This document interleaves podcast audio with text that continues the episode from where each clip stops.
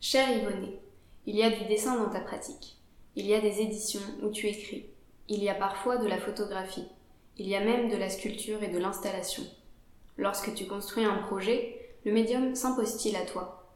Le dessin est-il le fil qui coûte ta pratique multiple pour la faire tenir ensemble?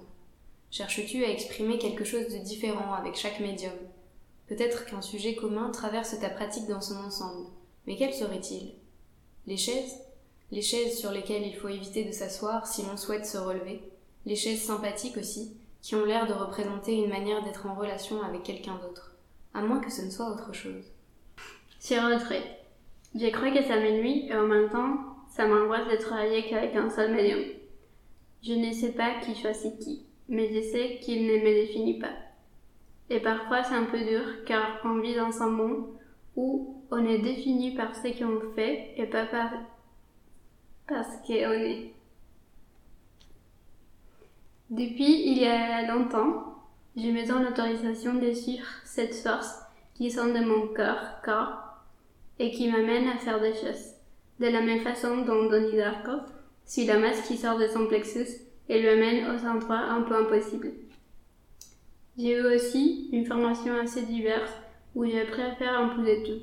Mais je crois que la teach qui tient tout, c'est le, dessin. Je crois au dessin comme une manière de voir et percevoir le monde. On est des êtres sensibles.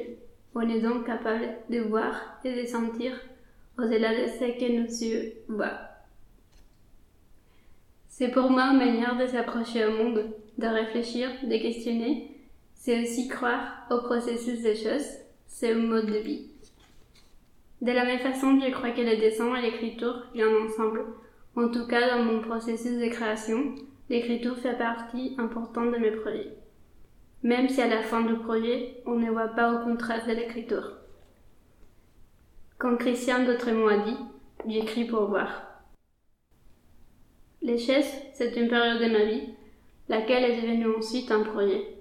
Et même si, et même si maintenant je n'ai marre de ces projets, c'est sûr qu'il a été un projet et une période de ma vie assez importante. Il a été le projet période déclencheuse des projets suivants. J'ai appris beaucoup, j'ai appris beaucoup sur les chaises. J'avais l'impression qu'elles me parlaient. C'était assez magique. Mais avec le temps, j'étais enfermée dans une caisse.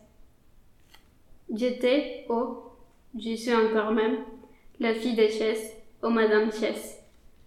Et puis ça a été difficile d'imaginer que je pouvais faire être autre chose aussi. Les Tibétains brûlent ces drapeaux à la fin de l'année. Moi, je roule des chaises. Comme tu peux, comme tu peux te rendre compte maintenant, j'ai fait plein de crises existentielles. Ou plutôt, je me pose pas mal de questions existentielles. Mais finalement, je crois que c'est des questionnements existentiels qui deviennent les sujets en commun de ma pratique.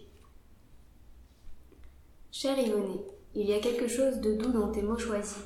Il y a quelque chose d'abrupt aussi. Il y a de l'espagnol, de l'anglais, du français, parfois mélangés et parfois distincts.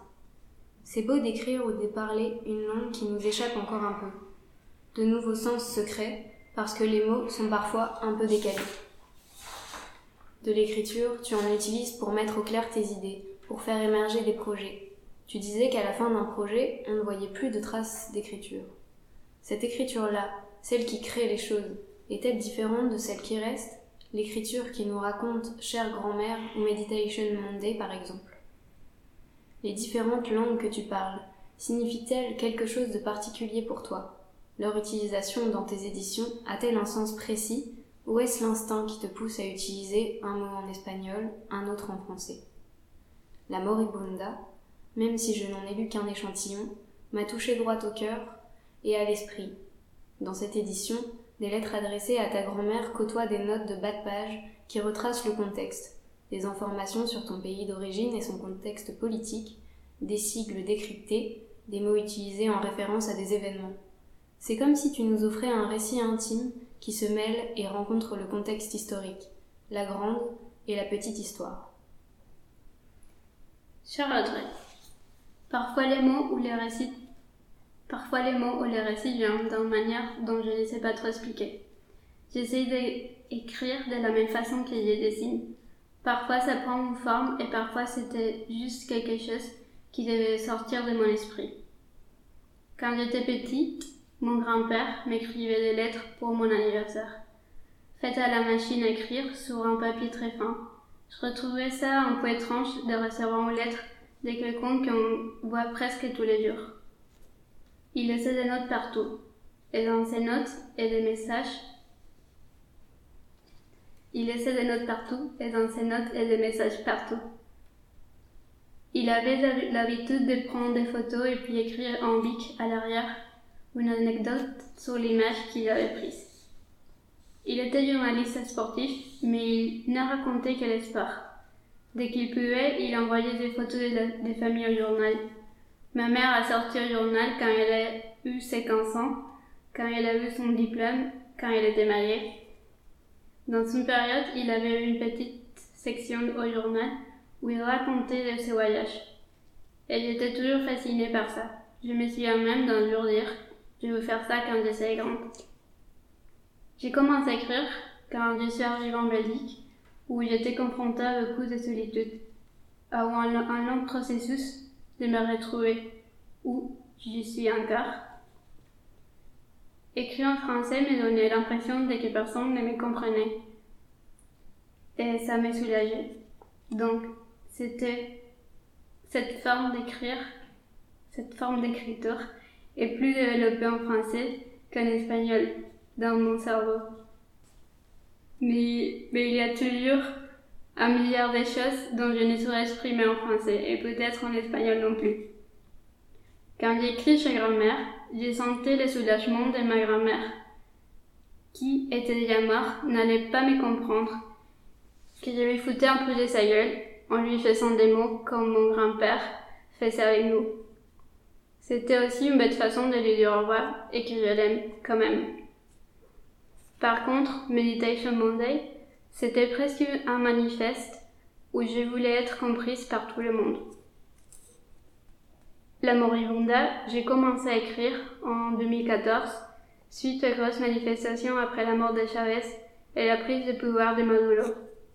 Depuis que depuis que je suis petite, j'ai plein de souvenirs d'événements politiques, des coupes d'État, des grèves nationales, pendant des mois, de ne pas aller à l'école à cause des barricades en feu qui bloquaient la rue, l'insécurité, des crowdfunding pour pouvoir payer une urgence à l'hôpital, pénurie de la nourriture. C'est une façon de dénoncer la situation politique, économique et sociale du Venezuela, laquelle est de plus en plus pénible. Chavez appelait la constitution du Venezuela la moribunda, ce qui veut dire en train de mourir. Pour moi, c'est assez paradoxal avec la situation actuelle.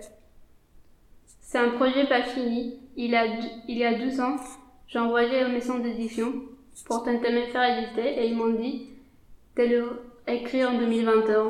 C'est la même date dont Chavez a dit que son mandat allait finir. Micro